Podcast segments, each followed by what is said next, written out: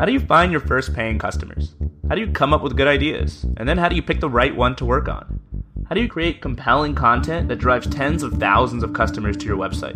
I'm Courtland Allen, and this is the Indie Hackers Podcast, and today I'll be talking to Chris Chen about all of these topics. Chris is the founder of Instapainting.com, where you can upload a photo, and in a few weeks you'll get a hand painted canvas in the mail done by a real artist. I did a text based interview with Chris back when I launched Indie Hackers in August, and it was one of the first interviews to really explode in popularity on the site. It was number one on Hacker News for a day or two in October, and shortly afterwards, Chris and I sat down to record this episode. The reason Chris's interview was so popular was that he was a great example of someone finding creative ways to overcome what are some of the bigger challenges that indie hackers commonly struggle with. Chris is a super scrappy guy, and just to give you an example, he was in debt before he started Instapainting, and then he created his business as a means of getting himself out of debt. Two and a half years later, he's averaging $32,000 a month in revenue as a one man operation. I'm really excited to have him on for this episode of the Indie Hackers Podcast, and I hope you guys enjoy it.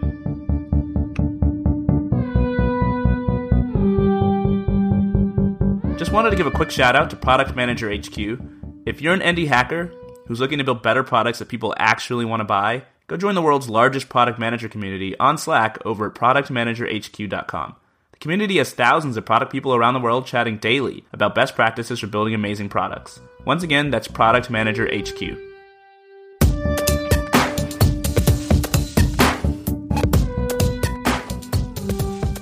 What's up, Chris? Welcome to the show. Hi. Yeah. Uh, thanks for having me here. Yeah, no problem, man. It's you and I go way back since we met in Y Combinator back in January 2011, and you also did one of the very first text based interviews for Indie Hackers back in August, which has since accumulated, I think, more page views than any other interview that I've ever done. Yeah, I had no idea the uh, the uh, my uh, previous interview was the most popular. I, I don't think uh, it's not even the highest revenue one on there. So yeah, you're right. It's not. Uh, I think you're averaging thirty-two thousand dollars in revenue per month, which is not the highest on the site, but it's also not chump change. Uh, but part of the reason I think your interview is so compelling is how you've handled growth. You've done a lot of cool and creative content marketing projects to drive traffic. And on top of that, the idea behind Instapainting is also super simple, and I think that's inspiring to, to developers and entrepreneurs. So, can you tell us in your own words what Instapainting is and how it works? Well, um, for for the average consumer, it's a way to get oil painting or custom artwork done by an actual artist uh, in their home and uh, ship to you. And uh, all you have to do is provide them uh, a photograph. It can be as easy as providing a photograph or uh, sending you know multiple photographs and asking for something slightly more complex, like swapping heads or changing backgrounds. But it allows you to get custom artwork from an artist. And how does Instapainting work exactly? Like, let's say I've got a photo of me and I want to get it turned into a painting what exactly do I need to do? Do I just upload it to your site and you take care of the rest? Or is there any other responsibility on my end? And what does the end to end process look like on your side of things? How do you coordinate with the artist? And how do you make sure that my painting gets made and shipped to me? All right. So, what do you have to do? The, the, the easiest way for you to get a painting is to just upload a photo uh, that's exactly or a design or a picture that's exactly how you want it to look already.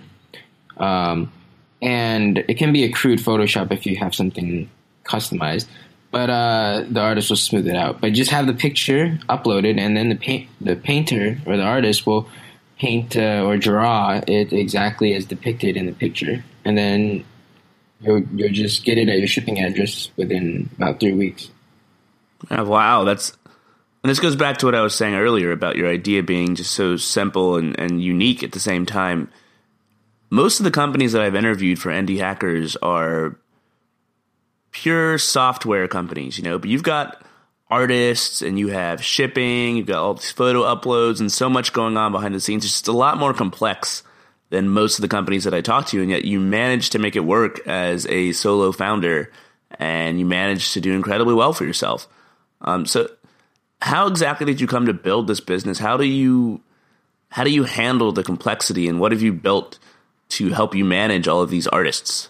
when I first started, it was just manually uh, brokering and managing the transactions.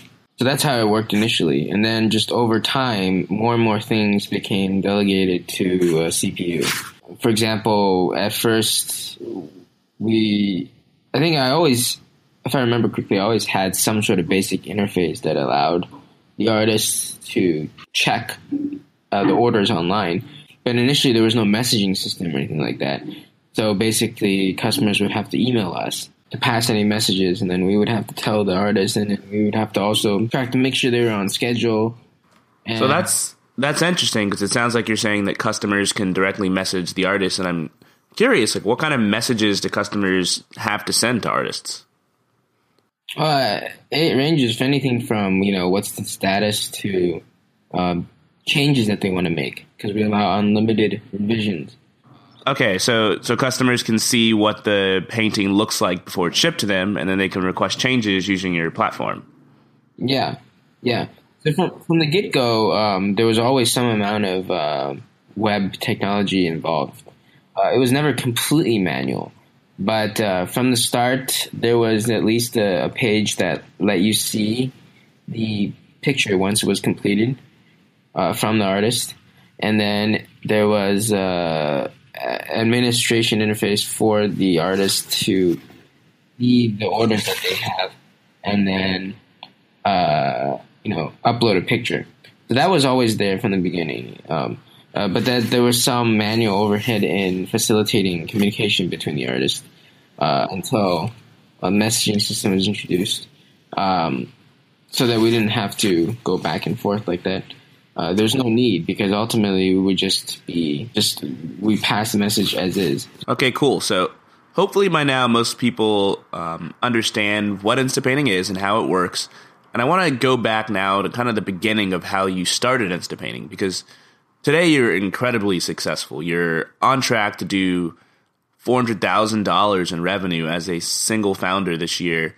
Um, but things weren't always so rosy for Instapainting. I, I believe correctly, when you first started, you were in dire straits financially. You were at a point where your previous business hadn't been doing that well, and you were in debt, and you needed money, and Instapainting was kind of your answer to that problem, which is crazy because when most people need money, they get a job, you know, they take out a loan, and your answer to needing money was, let me start this business that's immediately profitable.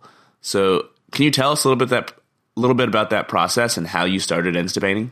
Well, I raised money from Y Combinator after Y Combinator, but it, it, was pretty soon after, maybe like three months after YC, that it was pretty clear that I needed to pivot to something new.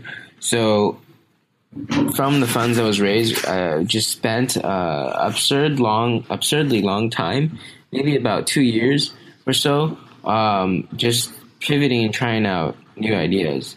And in hindsight, it was probably a waste of time. But as I ran lower and lower on cash, um, I would my ideas would start focusing more, less and less on uh, you know social music, and more on uh, how to generate revenue immediately. And then eventually, I ran out of all the cash, and I also had credit card debt, and and that's when I, uh, you know one of the uh, potentially cash generating ideas, uh, Instapainting was launched and it was uh, wasn't a complete failure. Uh, and that being said, uh, it didn't. It wasn't like oh, oh holy shit! It's uh, you know bringing in so much money on day one. It was um, within in the first three months or in the first year, it was probably only if I took all the profits for myself as salary, it would have only been like a forty or fifty thousand dollars per year salary in the first year.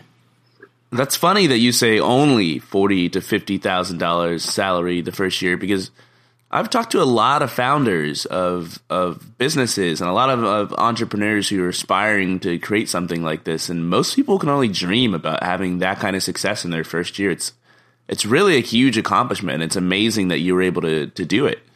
I guess, but I was focusing full time on it, which meant that there was no other salary that I had, and uh, and also, this is in the Bay Area, so we're comparing this to a 140k starting salary for Google. It's like, yeah, it's like you know, uh, if I'm only making 40k a year, I could just get a job as a software engineer and right? But um, I didn't want to do that, so I just uh, I just hope for the best and kept going. Yeah, I, I have kind of the same mindset as you. I suspect. Like I, I personally have never had a full time job at any tech startup or company or otherwise. Like I've always been self employed or working on my own startup. Is is that the case for you? Um, yes, I've never had a I've never had a job actually. Yeah, I mean, uh, I when I was in YC, I had just quit college, so I hadn't even gone into the job market yet, or hadn't had the opportunity to go in the job market. It's just how it happened. I mean, obviously, if this if Instapainting had failed and I ran out of money, it would probably I would have had had to gotten a job. And speaking of money, let's go back a little bit and talk about the period after YC because you had done YC and then you spent years just coming up with idea after idea, trying them out, and moving on to the next one. But eventually you started running low on money, and would you say that revenue pressure was what allowed you to come up with better and better ideas over time?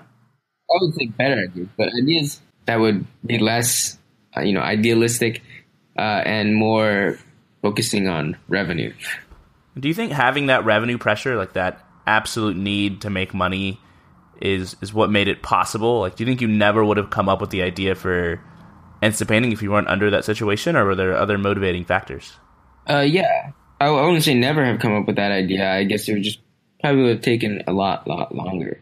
You know, when you have other people's, or when you have enough money to cushion you, you don't really have to think about problems like revenue. Yeah, that's very apparent when you look at some of these uh, more well-funded companies. You see them branching out in every direction because they have so much money in the bank that they're not constrained. They're not under any pressure to make money. Yes, because uh, it insulates you from signals that would otherwise prevent you from, you know, doing what's necessary. It's like pain. Without pain, you would just hurt yourself injure yourself constantly. Without a lack of money, you don't feel any pressure to Yeah. make money, so you just stumble Yeah. around doing things that don't make Yeah. any money. Don't make money and, and probably hurt you in ways you don't know because you have enough money to not care. Exactly. And not to bash on companies that raise money. I mean, raising money gives you a lot of breathing room and it gives you the capital to grow a lot faster than if you're trying to bootstrap. But at the same time, like, bootstrappers do have this unique advantage in that they're pressured to make money immediately. And if you're trying to be an indie hacker and your goal is not necessarily to become a billion dollar company, but to make enough money to provide for you and yours, then focusing on making money is crucial. And on that note, with Instapainting, because you were so low on money, you had to do a lot of things from the get go to make money immediately. How did you set up your initial product? How did Yes. you make money right out of the gate with Instapainting?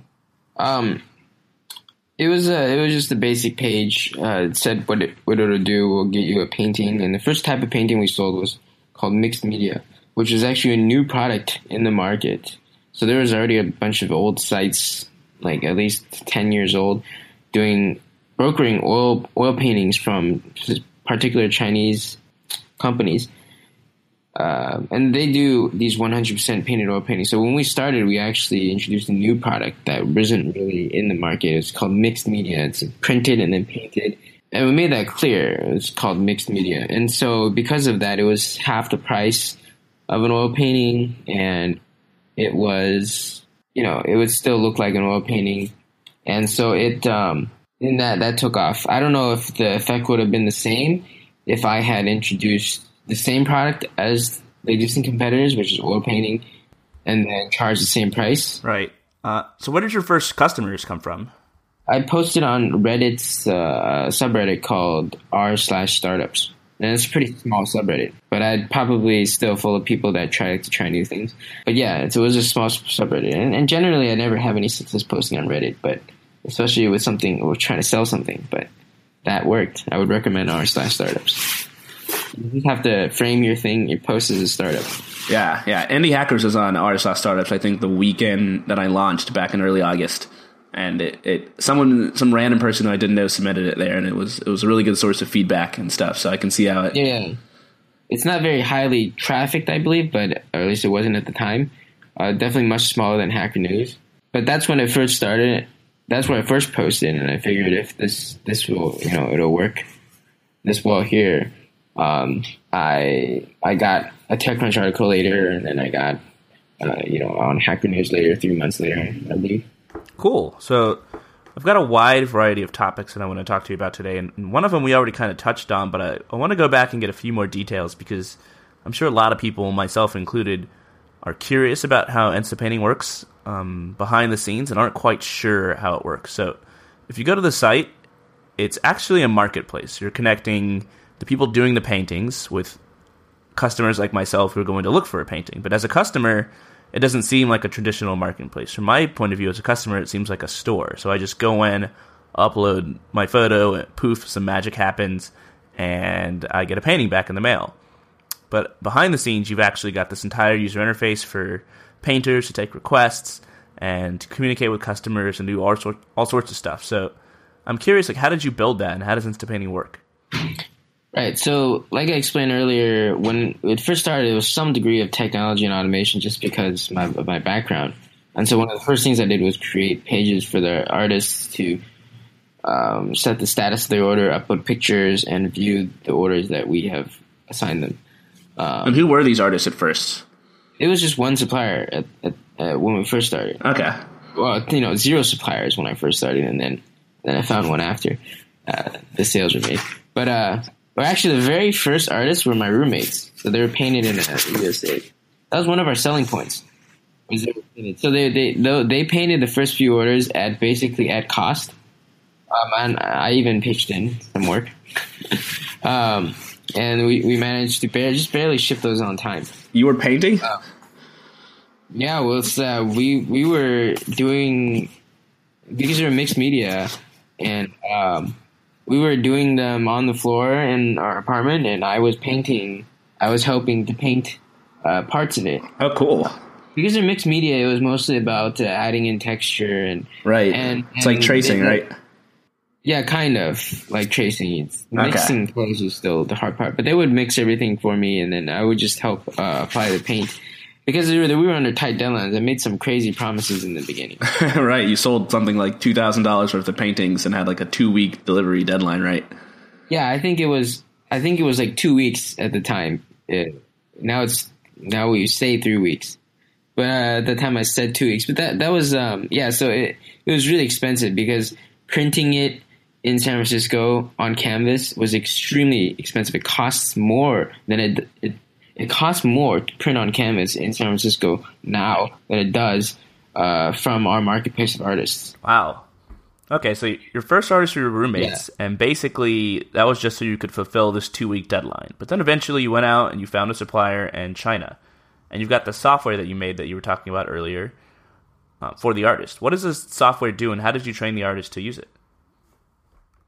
Well, um, yeah. Just to clarify, uh, we uh, after launching that when it was made by the artist, uh, artists some uh, some artists from China contacted us, and uh, we started using them instead. Oh, cool! So you didn't even have to find them. Uh, generally, no. The only time I had to find them was when Christmas hit uh, on the second year, on the second year of operation, and we didn't have enough um, suppliers to fulfill Christmas orders because the second year was the, was one of the biggest Christmas years. But yeah, uh, sorry, what was the question again? Yeah, you were talking earlier about the different types of software involved in running Instapainting, and specifically, you mentioned that there's some kind of behind the scenes software that you wrote for the artist to use. So I'm just kind of curious, what does that software do, and what's it look like? Oh, it was just expanding. It was just expanding the the current website yeah, and the, the, the scope and functionality of it. Eventually added messaging system. At some point, we also had a translation system, but uh, it was easier to just restrict artists because there's so many artists. Just restrict artists to ones that could speak English for the time being. Uh, so this messaging system, and then we added, um, you know, just more features, automatic email notifications. Uh, we added a, a, bidding system that uh, takes into account their customer rating uh, the price and the turnaround time uh, so that it can be optimized um, for the best you know, artists based on those factors. So the artists have all sorts of features, this entire behind the scenes ecosystem going on where they're messaging customers and bidding on the most promising customers, yeah. but from your customer's perspective, all of this is invisible, right? You never talk about this to any of them. Uh, yeah, I mean, it's completely irrelevant to the customer um, what technology is behind it, right? Um, and you know, that's probably probably a common mistake by startups is to consumer start for consumer startups at least to try to pitch how they're different by going into their technology. But what's really important is the end result for the customer. That's why it, doesn't, you know, it wasn't important to make it known that it's a marketplace or whatever. I know everyone's trying to build a platform in a marketplace, and and uh, but it doesn't matter to the to the customer really what it is. In the end, it's just all right. Um, you know, can I get this product that I want, and how easily can I get it, and you know, what's quality. Uh, those are the things that are important to the customer. Right, and what's important to you as a founder? Do you spend a lot of time focusing on automating things so you can spend less time right. dealing? Automation is, yeah, automation is important, and it's uh, it'll get you there ninety percent of the way, because there's always room for improving automation. Uh, but so for the ten percent of the the people that aren't served by the automation or doesn't work for them, we fill that in with customer service, where it would have previously, you know, for in the case of Google, those ten percent are just forgotten. they, they they provide a cheap product and absolutely no customer service but uh, I, I, like to take Apple's ethos, which is to provide uh, the best customer service. And I don't know what level of automation they have behind the scenes, but um, uh, automation is, is, to provide, uh, you know, if we have to uh, manually fulfill the experience of helping you get a painting, at the very least, and then use automation on our end to lower the cost for ourselves right? But then you know you, you can't just stick automation in and then just just let it run by itself and just be happy with a ninety percent.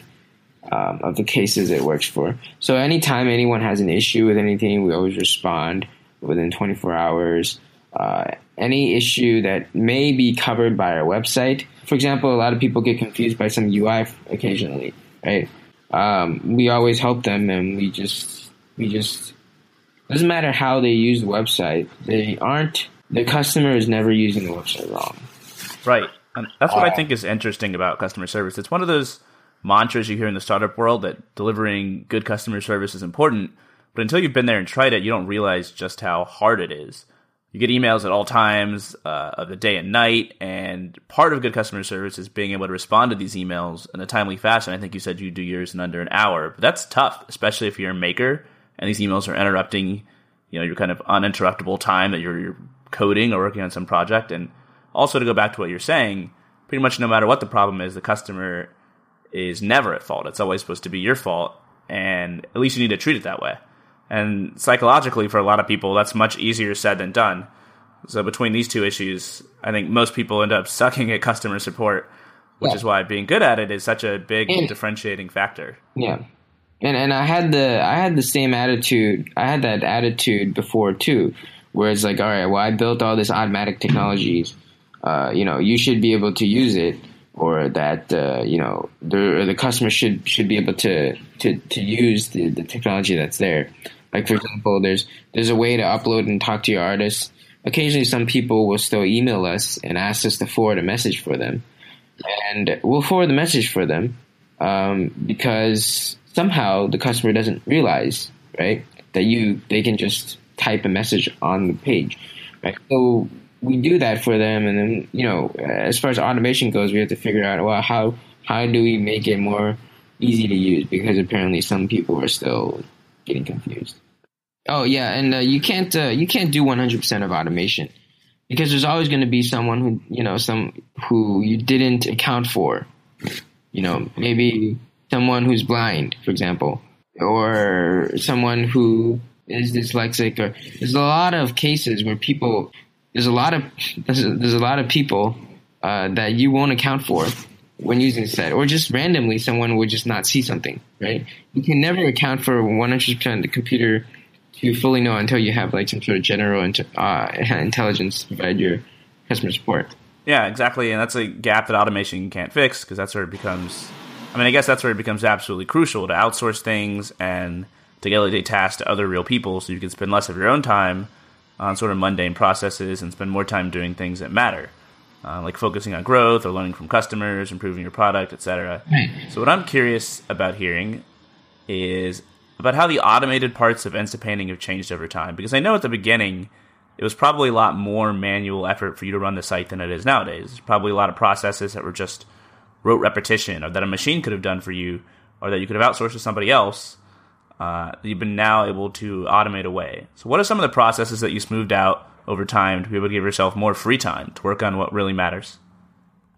Most of the most of the um, most of it is just uh, providing a, a way to to communicate with your artist directly for things like revisions, for things like shipping information, because the artists uh, all ship their their paintings, uh, and just providing the information that the artist would normally provide someone who orders, and making that uh, automatically surfaced on the website, so there's less fewer emails asking about the status or whatever, right? Because we're in a small niche, we only do paintings is a fairly standard procedure.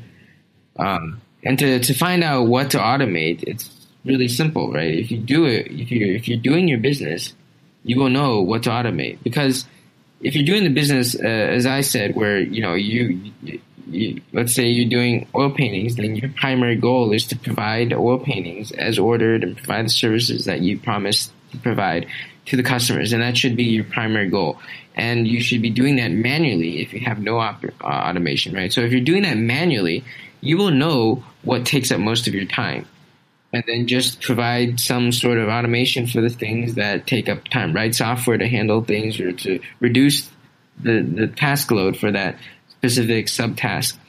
You'll you'll see if you do that manually, and eventually you approach ninety percent automation. And at ninety percent automation, you'll still see ten percent of the stuff that people are confused about, and then you just keep iterating and keep identifying what's taking up that remaining ten percent of the time. What's the what's the thing that's you know coming in ten percent of the time? Uh, maybe people keep emailing about uh, you know tracking number, and so. Uh, but even if your technology goes there and has displays a tracking number, it could only be 90% of the way. It could only covering 90% of people who see the page for some reason, right? Uh, so, so you would have to think, uh, how can I fix that issue now? Uh, so you would have to go and actually identify and look at it and revise and try to see why people, 10% of the people are not getting the tracking, you're not understanding it in your UI. So it's an iterative process, but as long as, and that's another reason why it's important to fill in that 10% with manual customer service. Because then you would actually, it becomes your problem and you really feel, you really feel it, right? Like I'm, I'm a very lazy person. I don't like I don't like doing things manually. And yeah, I always dread it when I, I have to do something manually and I have to do some work. Um, so when I funnel those customer service back to me, it makes it really, really pressing for me to automate it away. Right, right. So, so like today, for example, let's say you wanted to stop working on Instapainting and you wanted to hand it off for you to sell it to someone else. Who would you have to hire to keep the business running? Would it just be a customer support person who, who knows the app inside out? Would you need to hire developers? Like what parts of the business are, are require attention from you in your day to day?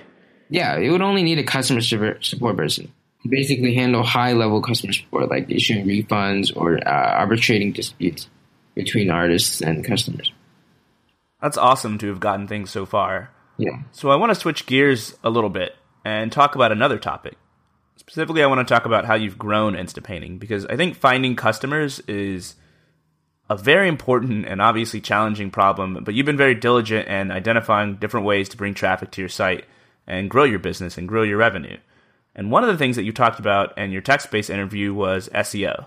You mentioned that for the first six months, or I think maybe a year of Instapainting's life, your growth was pretty stagnant and you weren't really doing anything on the SEO front until a friend kind of showed you the ropes. And eventually you were able to get Instapainting to rank number two or number one on Google for your desired keyword. So searches like photo to painting and stuff like that. Can you let us know what that process was like of learning about SEO and, and improving your ranking? Yeah, we, we rose uh, in the search results gradually over the period of Well, actually, it mostly happened in the second year, over over the second year, and that's because that's when I shifted the focus to SEO. Uh, it started with some basic HTML changes, but then it uh, grew into link building and content marketing. Um, yeah, I'm I'm still not an expert on it, and I still don't consider myself an expert on it. Uh, my friend Ryan Bednar, who now does a a startup called um, Rank Science, yes, Rank Science. He gave me some simple tips, and then just been following his tips. And uh, the most important thing is just trying to get links in. That's the that's the you know the meat of SEO. It's hard because no, nobody nobody knows how Google's al- algorithm works, but link building is still should be the main thing. You get more people to link to your site about what your site is about, and uh, it'll boost your rankings. Yeah, I should really know more about SEO, given that I run a content site. But in addition to SEO, and maybe it's tight end, is your content marketing strategy. You've done all sorts of cool, effective things to get people writing about Instapainting and linking back to your site.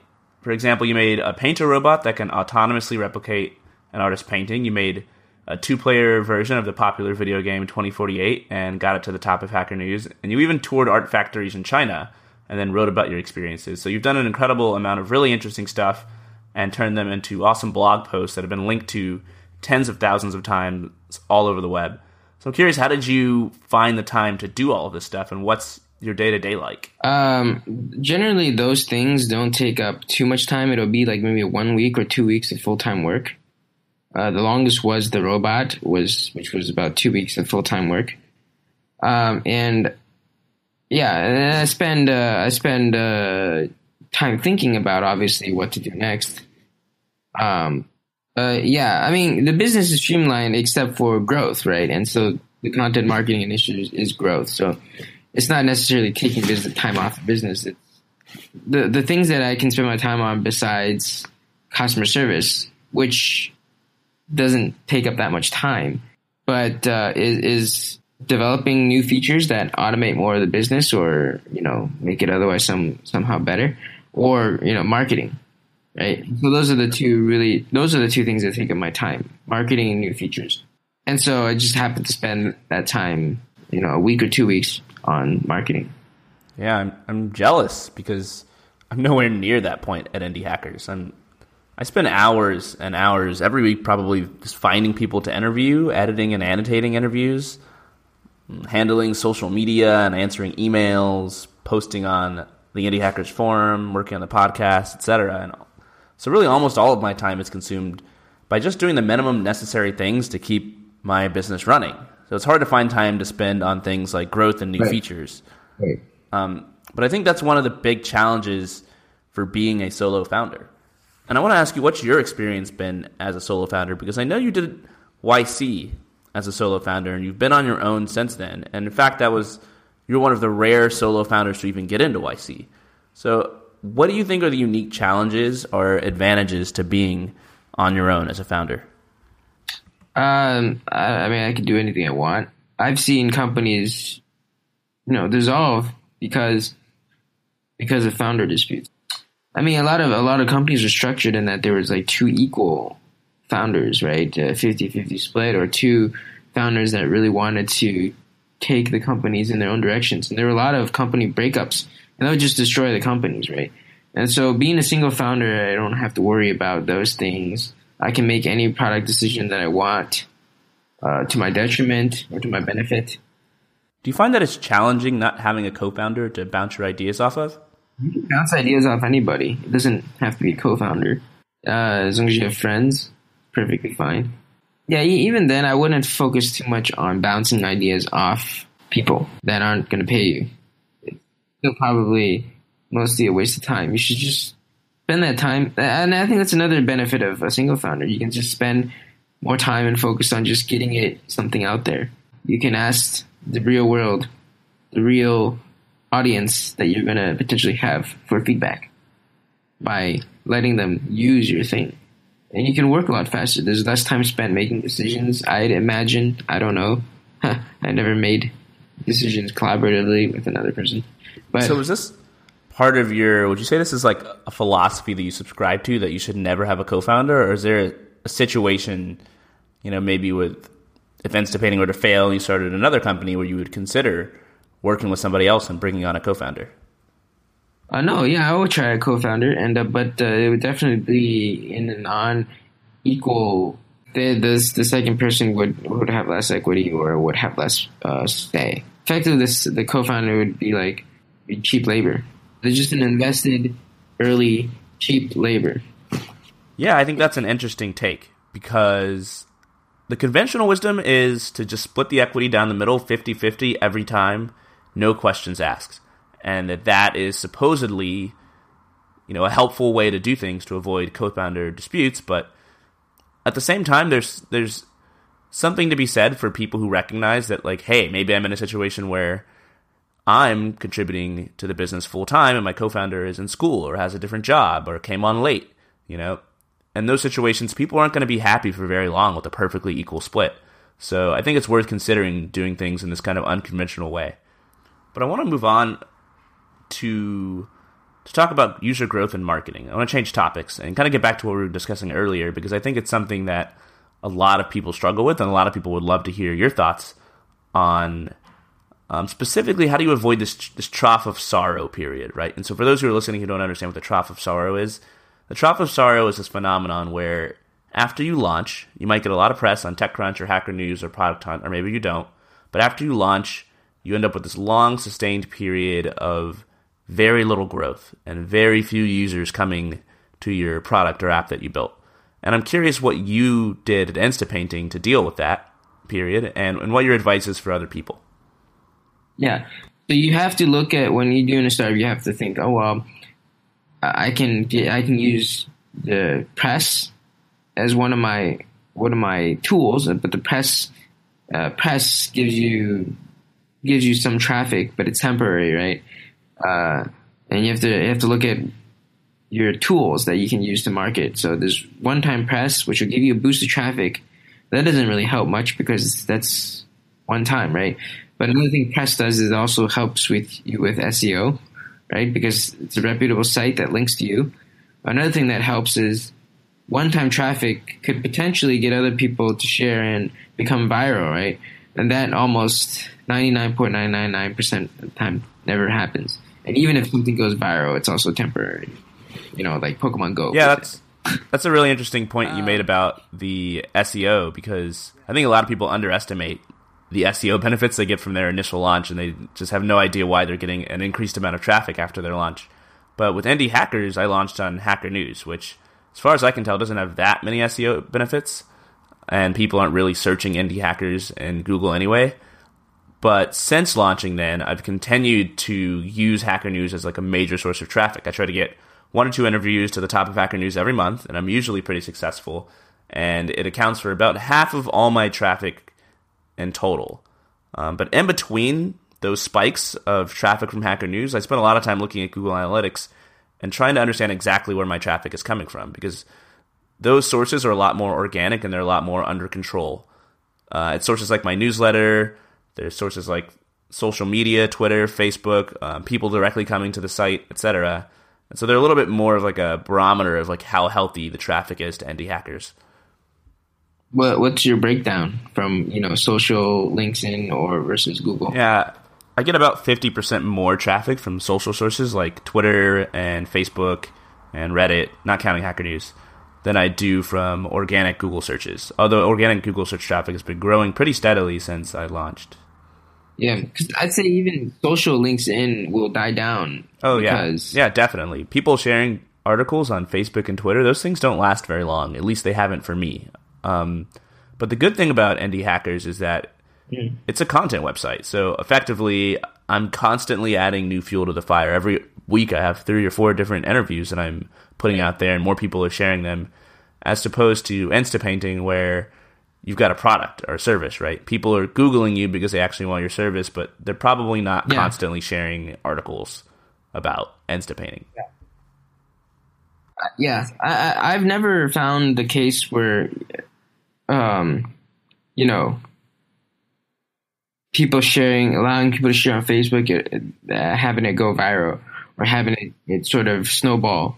Um, so the the thing is like one of the main things that people over rely on that I saw in our batch in Y Combinator was that you know do the launch and then and then magically things will work out after the launch. Like you know once you just get enough critical mass, that was the word that was used, critical mass, which is once you get enough people to uh, use your product, it'll start growing by itself. And it doesn't uh, it, that I've never seen that happen before. Yeah, it's not a very common thing, and I think it's just something that people should not rely on. Yeah, you shouldn't rely on that. You should be able to rely on some way to get consistent traffic in, and those ways are SEO, paying for advertising, which which you can do, but you shouldn't do. not for something that's a free product, at least. Uh, if you do advertising, you really have to spend a lot of time to optimize the ads so that it actually comes out positive for you. Because when you first start out doing advertising on AdWords or anywhere, uh, it's you're blowing a lot of money just to see what works and what doesn't, and so you won't see immediate results with that.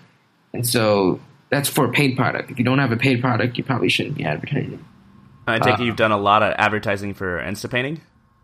No, I, have I've I've learned a lot about advertising. I, I we don't uh, I don't think any ads are currently running now. Uh, in the beginning, very very the beginning, I tried out ads, and I noticed that if you put in like a few hundred dollars, that uh, it's not enough to really optimize uh, for what text, what keywords actually convert and come out positive for you. So we stopped doing that. Um, we stopped doing that. But in any, any case, uh, we use content mark. I use content marketing as an alternative to traditional advertising, and it's much cheaper. Yeah, it's certainly a lot cheaper. And I, I, think the textbook story that I hear when people talk about ads, at least in the context of fledgling startups, is oh, I poured five hundred or thousand dollars into Google or Facebook, and nothing came of it. My money just evaporated. And I, I think people just need to put more time into it and do more analysis. Yeah, it requires it requires ongoing. Uh, you, you, really have to spend time and look at it and, and optimize it. I mean, like you have to see which keywords are actually converting. Not all keywords may convert well for you. Some might be too expensive. To the, the, the CPC cost, the cost per click might be too expensive to actually make a profit. So you have to disable those depending on how other uh, people are bidding, right? So um, yeah.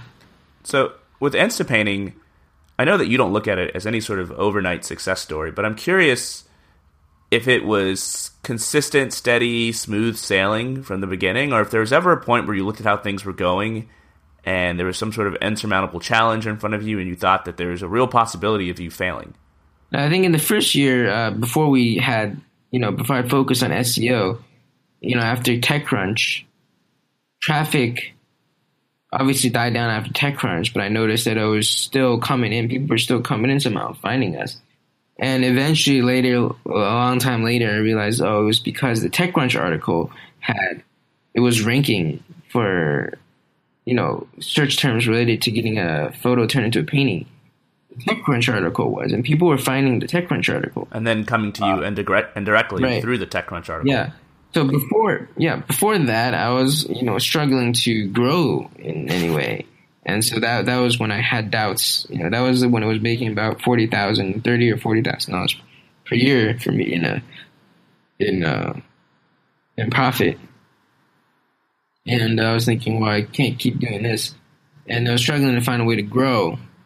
Uh, and that was the first year before I had uh, figured out any growth strategy like SEO or content marketing it sounds like things were actually kind of bleak until you hit on your SEO strategy. But I'm curious what your goals are for the future, what your approach will be, because right now you've got SEO kind of figured out. Your content marketing is working wonders. It's just hit after hit, and I want to talk about that a little bit more because it's it's pretty cool what you've been doing with content marketing. But I'm curious what your goals are for the future. You're just going to double down on those two strategies, or um, yeah, uh, constantly looking at new growth channels. And that's probably going to be the main thing. So now the business is mostly automated. You can really focus on growth, right? The point of a technology company is the ability to scale it up to meet any demand or to just scale it up, right? So we have the ability to scale it up. We can, you know, make 10,000 pennies a month. We can make a million pennies a month, probably. That's a lot. Well, I don't know about million, but. Well, on that note, one of your content marketing articles was actually about the back end of Instapainting Specifically, you went to Dafen, China, and also Yiwu. And I believe in one of those cities was where you said 60% of the world's oil paintings are made. So, what was that trip like?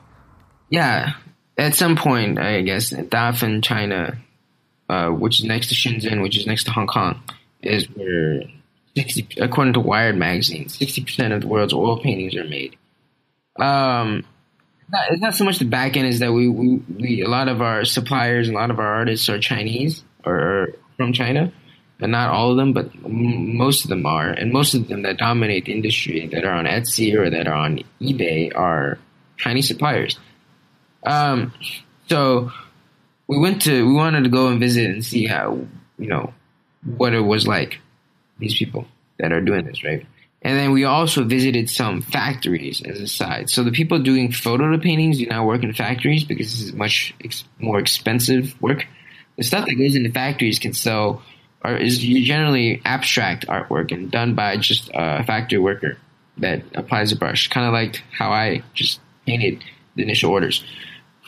Um, so I went to visit some of these factories just to see, and you know, some of these factories can do thousands or a hundred thousand pieces of the same painting.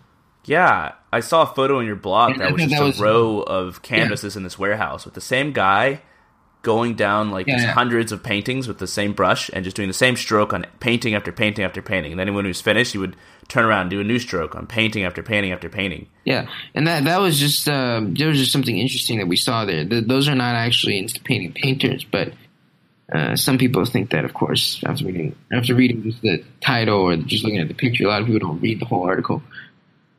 Uh, yeah, so who is doing the Instapainting paintings nowadays? Just uh, just artists in China. You know, just like literally just artists in China from their home, as as it would for uh, well, there's also other artists that paint from their home, but uh, most of them are yeah, just artists in China that paint from their home. For the ones that are in China, uh, generally some uh, uh, uh middleman is involved and they manage they sub manage orders across hundreds of artists uh, and so they basically use the website for them. Uh, but artists can also directly sign up, and we have artists outside of China that are directly signed up uh, because English, so they can directly use the website. Yeah, so we made it so that onboarding artists is really simple process now. They just register, and then they can receive orders immediately. And we have checks and balances to make sure they don't screw us, right? That uh, we don't pay them until they finish the painting. So if you're planning to take an order and then complete crap, right? Well, you're not going to get paid if it's, well, you know, obviously way below uh, quality. Is that, are those checks and balances something you guys have always had, or was there a time in the past where you actually got burned by artists? I don't, I don't think we've ever been burned by artists. Generally, they're all legitimate and they all actually produce work to the best of their ability, at least. Um, but yeah, we've we didn't initially have the uh, money back guarantee, uh, uh, but now we, we we we have that as an additional check and balance against bad artists. You can even after you've gotten the painting, you don't like it, you can return it, full refund, and um, yeah. Cool. So that piece on you going to Dafen China was super interesting, and it drove a lot of traffic to your site. And another thing that you've done in the content marketing arena was to, and I mentioned this earlier, you built a robot that could autonomously replicate an artist's painting, and then you blogged about that too. So you could tell us about how you built that robot. Oh, I, had, I already had some experience uh, working with uh, Arduino and other hardware stuff, so it wasn't a cold start. That's why it only took two weeks. But um, I just decided to reapply some knowledge I already had, which is working with uh, motors and Arduinos and stuff like that, and um, and I just decided to reapply that to uh, to, to this just to my current business. Which is all right. Well, how can I take that and build something that's related to paintings? And then it's basically it was really just like I had a cool idea and I really wanted to, to try it out. Right. So I, you know, I had the idea. Oh, I can connect the Wacom tablet with this uh, plotting 2D plotting device. Write some software for it to control it, and it should, in theory, be able to let you paint on the Wacom tablet and then replicate it, right? And I really wanted to to see if that would actually work, and it worked pretty much. Um, so the fact the fact that you created this robot and the fact that you went to China and wrote about it. Do you just sit around all day coming up with ideas like this? Do you have a list that you've brainstormed that you're working off of? Generally, when inspiration strikes me, and um, you know, I'm also in the background constantly thinking about. Well, basically, anytime, yeah, inspiration strikes me or opportunity comes up, I would I would try to jump on it. Right. I think coming up with ideas, like actively coming up with ideas, is very difficult to do. Well, it's it's not difficult if you are not trying to come up with ideas, but rather you be open to ideas when they come. You're going to be opportunistic. You should open your eyes to all possible ideas and not just ones that you want to think about. Yeah, I was going to ask you almost that exact question because one of the things I hear a lot from founders is that they really want to get into entrepreneurship and they really want to create something, but they just can't come up with an idea. And there's so much advice online for what you should do. There's this whole mantra of of solve your own problem. And then there's what you're saying, which is that you can't actively come up with an idea. You have to let inspiration strike you. And I think it's all frustrating for a lot of people because they're not sure exactly when inspiration is going to strike, or because they think to themselves, hey, I don't have any unique problems worth solving, so what do I do? Do you have a process? And when you were going through your period of developing new products and then trying to work on those before you came up with Instapainting, what was your process like for coming up with ideas? Well, uh, I definitely wasn't solving my own problem. I, you know, wasn't.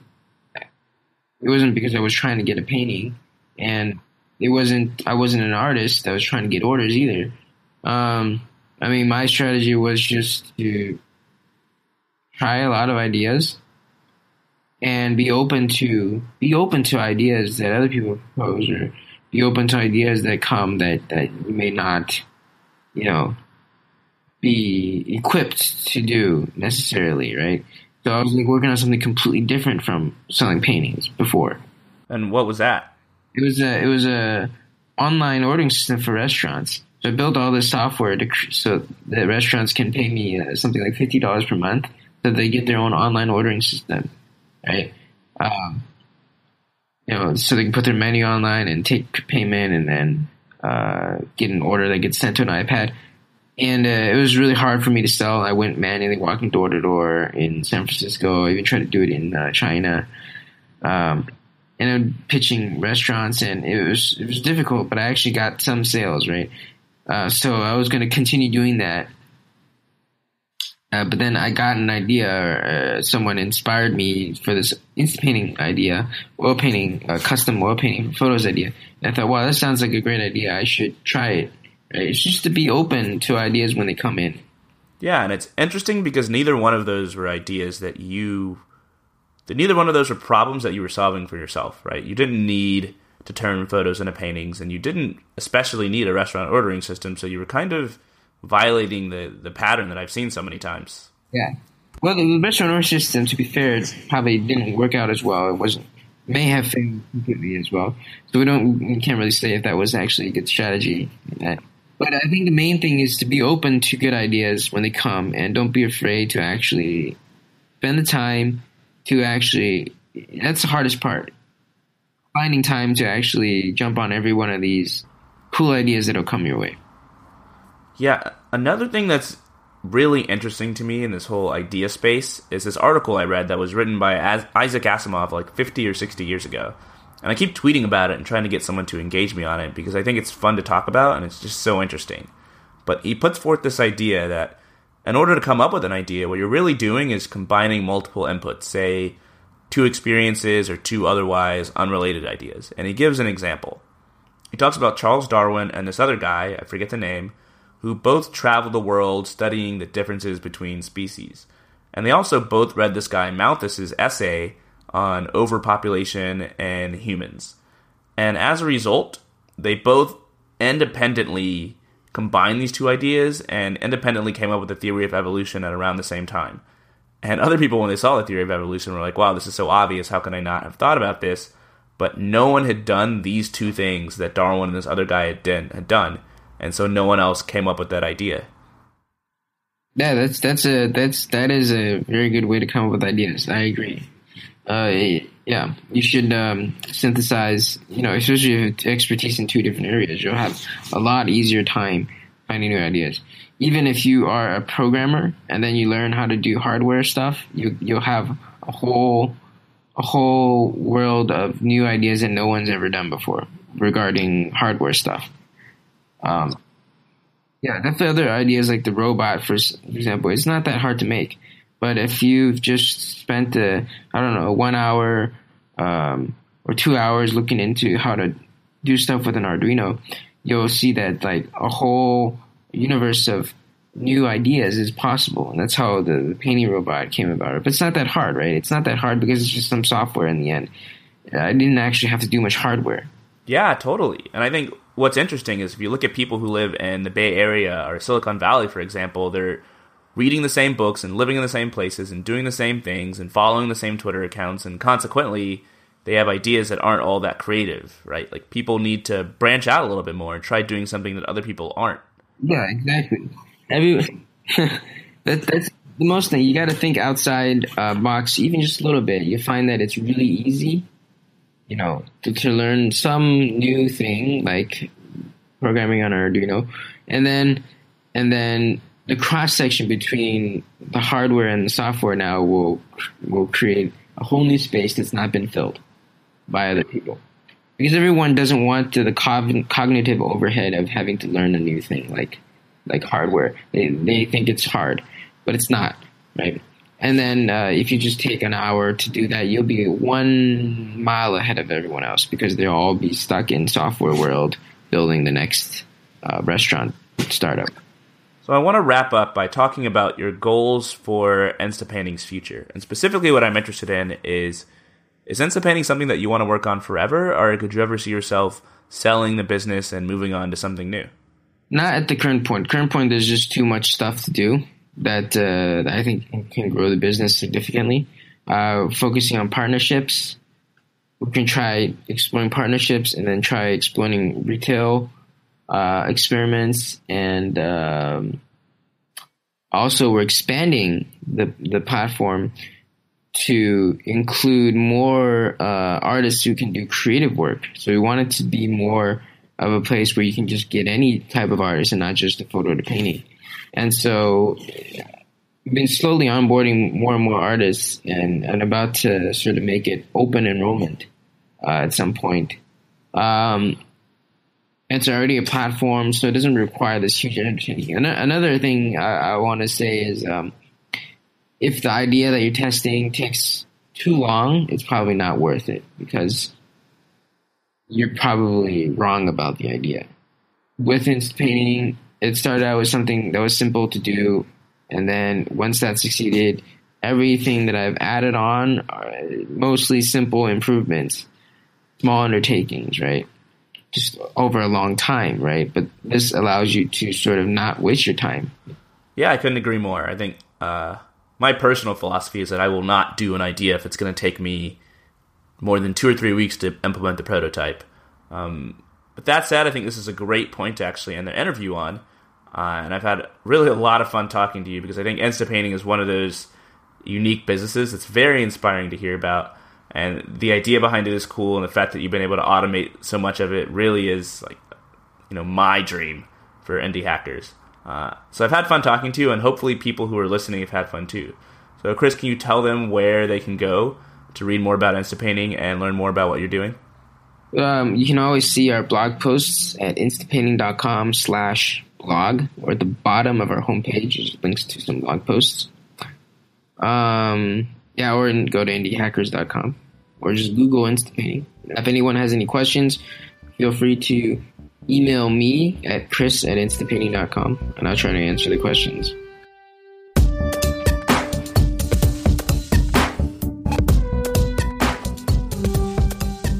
If you enjoyed listening to this conversation, I recommend joining myself, Chris, and other indie hackers in discussing this episode on the indiehackers.com forum.